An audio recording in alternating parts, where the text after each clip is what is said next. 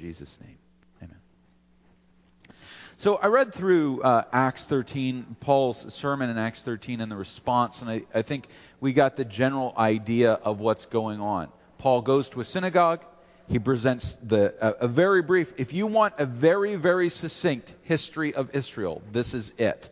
Um, Paul moves quickly through the story of the Old Testament, brings us up to Christ and, and the resurrection and what it means. And the reason that Paul was doing that the reason that Paul is doing it is because the, the people in this synagogue have not heard. And Paul is thinking, well, I have met my Messiah. I have met the one the prophets foretold. I have met the one that the law reflected. Um, I have encountered him. His, I have new life in him. And I want to share this with everyone who shares my faith. Now remember, Paul is a law abiding, a Torah observant Jew.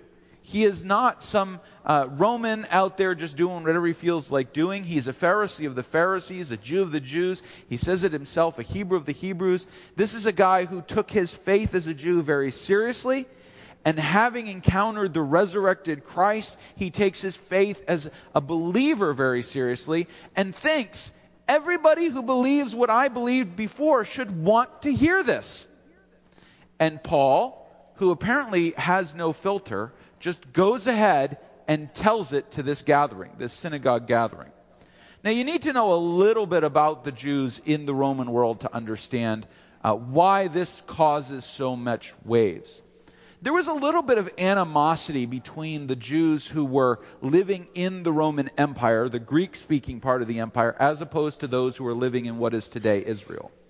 The ones who lived in Israel, the ones who lived around Jerusalem, that area, they still spoke Aramaic, which is a language close to Hebrew. And of course, they had the temple and they had Pharisees who were wandering teachers, kind of, and they, they had the priesthood. They had a lot of stuff going, and they had kind of a, a pseudo nation state thing going they, they weren't quite an independent country, but they had their own king for a while, and, and the Roman governors pretty much left them to do their own thing. And um, now the Romans thought they were a giant pain, um, but the but the Jews living in that area they thought things were going pretty well.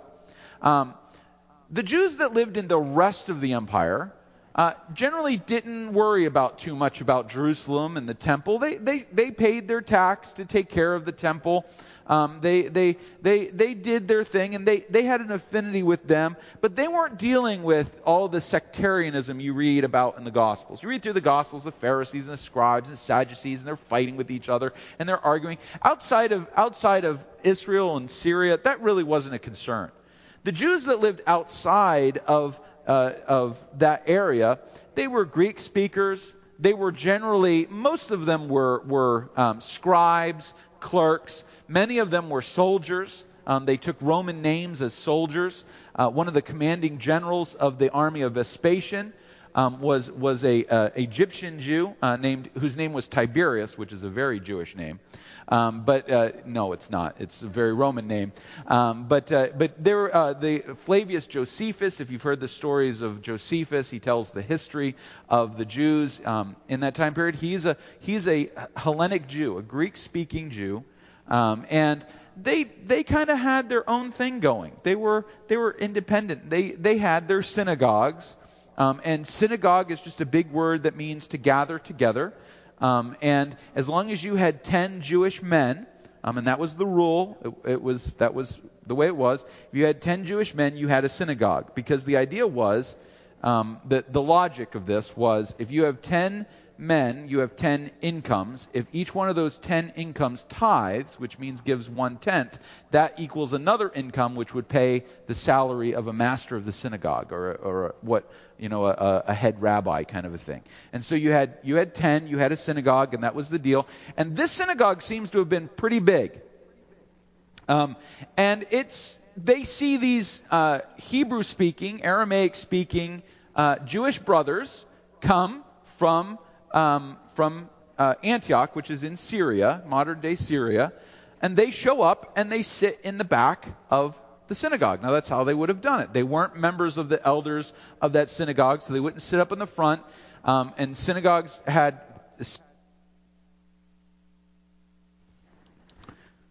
That should be better. People at home were kind of confused. Paul, Paul stands up and he says, I've got, I've got some words, and then proceeds to preach. Now, this was not what they expected. They're expecting somebody to stand up and say, It's very nice to be with all of you. I appreciate the opportunity. Does anyone want to invite me home for lunch? That's what they're expecting. Legitimately, that's the rabbi, traveling rabbis would ask for food and lodging. That was what they did. Instead, Paul stands up and says, I got a story for you. He says, Look at all this stuff Moses, the law, the people of Israel, Egypt. We all know this story, but I got to tell you, David was their king. David is dead, but the offspring, the seed of David, is alive. They tried to kill him. He came back from the dead. You need to hear about this guy. He is the message of hope. He is the promise that God made to Abraham, Isaac, and Jacob. This is the real deal. The Messiah has come, and he wasn't the Messiah we thought he'd be. And the Jews, the Greek speaking Jewish leaders are going, Oh, yeah? He says, This is what he is, man. This is the good news. The Son of God, the incorruptible one. And isn't this fantastic? God has raised him up. He did not see corruption. Brethren, this is the hope we could not have in the law of Moses. He says in verse 38 and 39, Let it be known to you, therefore, brothers, that through this man forgiveness of sins is proclaimed to you. This is Jewish heresy. The Jews believe that forgiveness of sins comes from observing the temple ordinances, paying your temple taxes, sticking to the law. And Paul says, no, no. He says, this man, the descendant of David, because he's been raised from the dead, brethren, it is the forgiveness of sin. By him, everyone who believes is freed from everything. What he means is his sins. He's freed from his sins, not freed from everything, everything, from which you could not be freed by the law of Moses.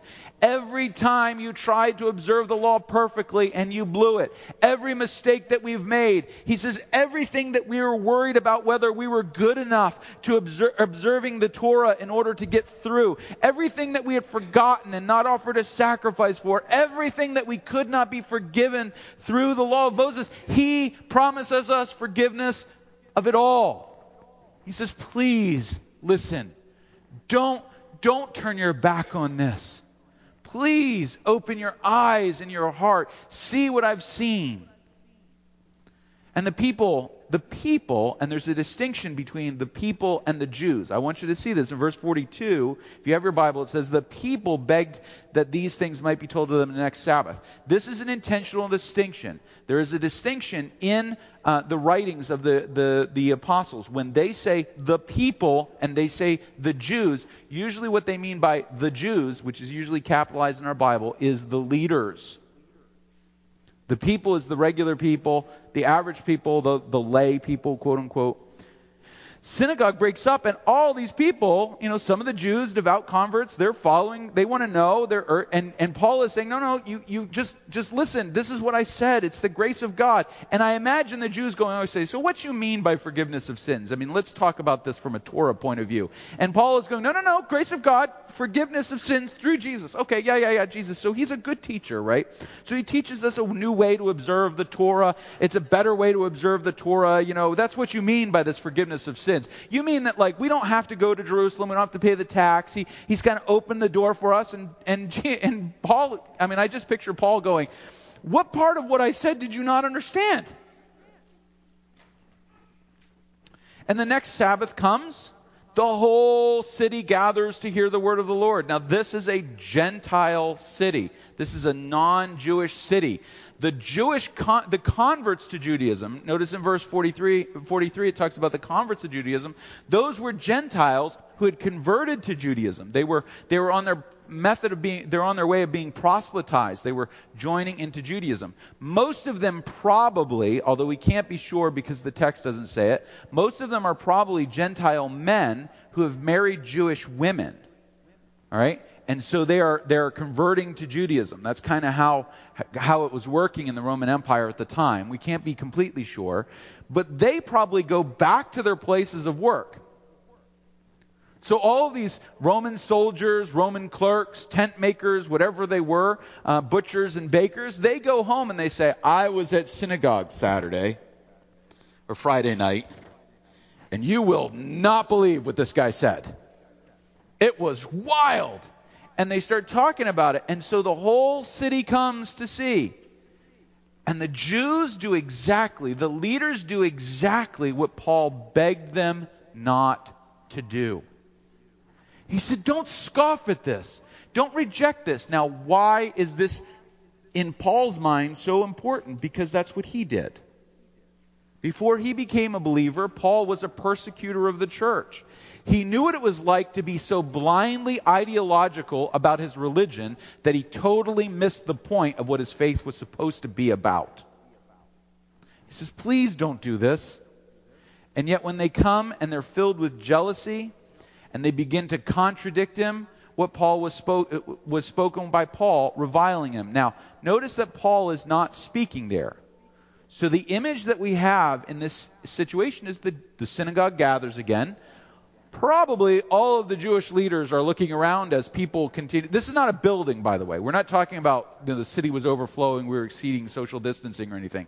All right, this is this probably would have happened in an open space in the te- in the city, probably down by a river. They like to gather by rivers, and people keep filtering in. And the Jewish leaders are going, "This is a problem." Because they don't like people converting. They like to control this. They don't like new teachers coming and messing up the system.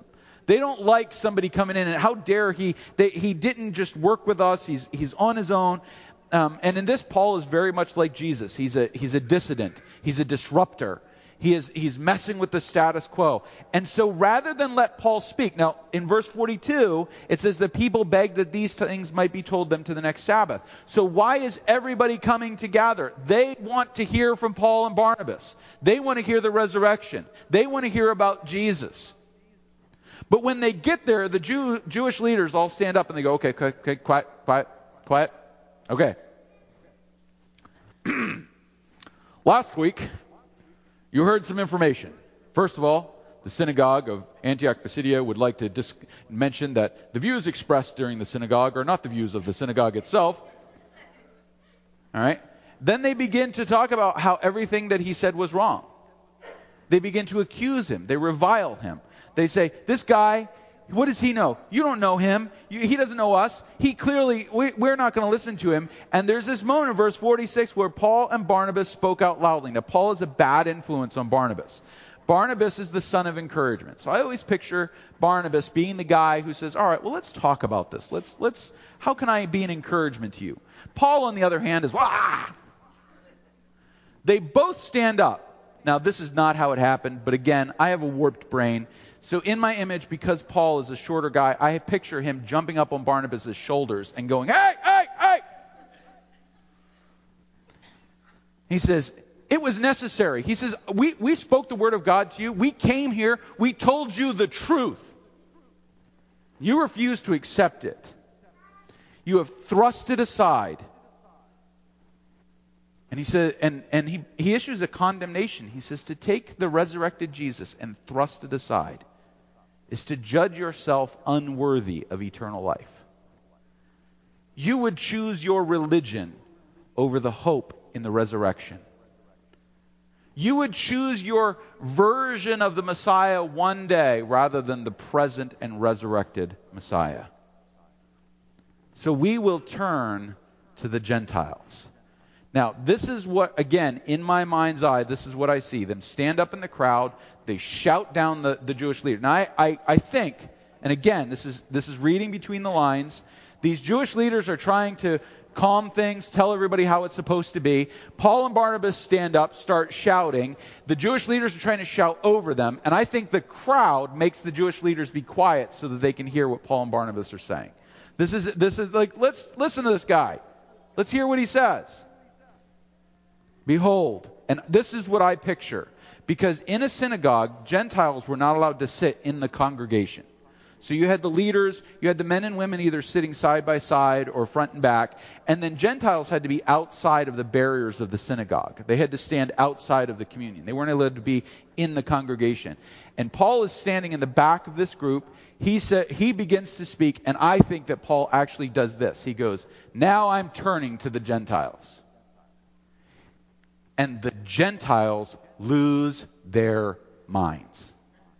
Look, he says, I've made you. He says, when the Gentiles heard this, they began rejoicing and glorifying the word of the Lord. Why? Because the Jews had made it so hard to be in relationship with their God. They, they put all kinds of barriers and, and restrictions, and they, they said, I mean, for one thing, they told all the Roman men they had to be circumcised. At which point, most Roman men went, Thank you, but no thank you.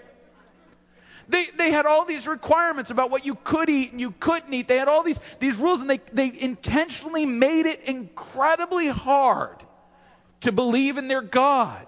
Now, now we know from Scripture, looking backwards, that they had an intense xenophobia. They hated the idea of the Romans and the Greeks. The Jews thought that they were superior. They had a cultural superiority issue, these Jewish leaders. They didn't want the Gentiles to, to have communion with their God, which was in direct contradiction with the statement, I have made you a light for the Gentiles, which comes from the prophets. When Paul turns around and says, So we've turned to you, and the Gentiles realized that the God the Jews kept away from them came and was raised again to be with them. They lose their minds. They are celebrating. They are rejoicing. It is the scene from the Third Baptist Church in Blues Brothers. There are people on trampolines. They are excited because the word of the Lord has come. And those who choose to reject the eternal life, that's their choice. They push it aside. But these Gentiles, they are out of their minds with joy that the God they thought was untouchable, the God they thought was unreachable, had saved them through Christ. And all they had to do was believe. Resurrection Sunday is about simplicity. It is the most absurd simplicity in the universe. If you don't think that the resurrection is completely and utterly illogical, you haven't thought it through. It's extraordinarily true, but completely unnatural that someone would die and then be raised from the dead and not right away. Not like you know, uh, e, you know, ER, one of the medical things was like, we've lost him. I'm not going to give up. I'm not going to give up. And he comes back to like, he was dead for three days. He was dead, dead. He's only mostly dead. He was completely dead. It was a Princess Bride reference. For those of you too young to know what that movie is, you should watch it. Um, this was this was a message that this was extremely the resurrection is, is, is ludicrous from human standards, and yet extraordinarily, if there is one who was raised from the dead by God, who no longer sees corruption, then, then belief is simple. Despite its ludicrous nature, it is completely simple. The one who was raised from the dead, who proclaimed himself to be the Son of God by the resurrection of the dead, if he says that salvation belongs to us to those who believe it's true. It's just, just stop. Stop arguing with raised from the dead. Stop trying to look for logic and reason on it. Stop trying to look for a warm, fuzzy feeling that says, yeah, I should be a Christian, you know, because, because suddenly I had this warm fuzzy in my belly that made me feel like being a Christian would be a good thing. If Jesus is raised from the dead, then nothing about anything that we might argue against what he had to say matters. Now, we don't like that. We like to believe that we can reason ourselves into understanding. But see my previous statement resurrection, ludicrous. I think we can all agree somebody being dead for three days and then being raised from the dead with no, you know, AED or anything like that, that's ludicrous. And it makes all of our arguments not count. For me, if there is no resurrection of the dead, there is no point to faith, church, or anything like that. It doesn't matter. I've told people repeatedly, I'm an atheist who can't get past Jesus. I would love to not have to believe in the Bible because it would free me to do so many things. But I can't get past Jesus. If he is just one tenth of what he is in the scriptures, it doesn't matter. If he's raised from the dead, all of my arguments are null and void. Now, I can't convince you that Jesus was raised from the dead. I, I can't. I can't offer a scientific experiment that proves it's possible because it's not. It's not. Empirically, resurrection from the dead is not possible. Scientifically, it doesn't happen. Walking Dead notwithstanding, it doesn't happen. And yet, I know it to be true. I trust it to be true. My faith is not in, in my ability to believe in the resurrected Christ. My faith is in the acceptance of the reality of the resurrected Christ. My belief comes from accepting it as real. I can't argue with you that it's true. I can only tell you that it is. And you can disagree. That's okay. I'm not going to judge people that disagree. I'm not going to sit there and say, you're out. You're not allowed to come anymore. But I believe with all my heart that Jesus Christ died on the cross, was buried, and on the third day, a heart that had not beaten began to beat. Blood that had not flowed began to flow. Muscles that had not moved began to twitch to life. Lungs that had not taken a breath of air in three days were filled with breath. And by the Spirit of God, Jesus Christ, the Son of God, stood up and walked out, and in that moment declared salvation to any who believe. I can't convince you that it's true, but I can tell you that it is. And you can do what you do with that. The Apostle Paul believed that everything changes. And it was a message for all of us.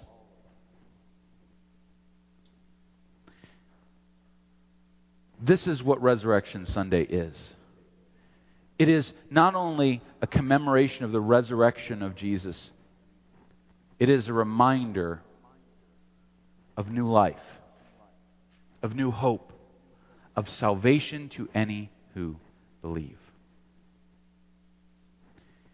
His body broken for us, his blood shed for us. But his body being broken and his blood being shed, that's not what saves us. That's not what we remember. We don't just remember that when we observe the Lord's table, which we're going to do in a minute. We remember that the body broken and the blood shed and Jesus dead couldn't stop him. And he came back to life, he was resurrected, and the world was never the same again. I want to invite you at the end at now to participate in the Lord's table. I invite you to take your um, the elements if you grabbed them in the back of the sanctuary.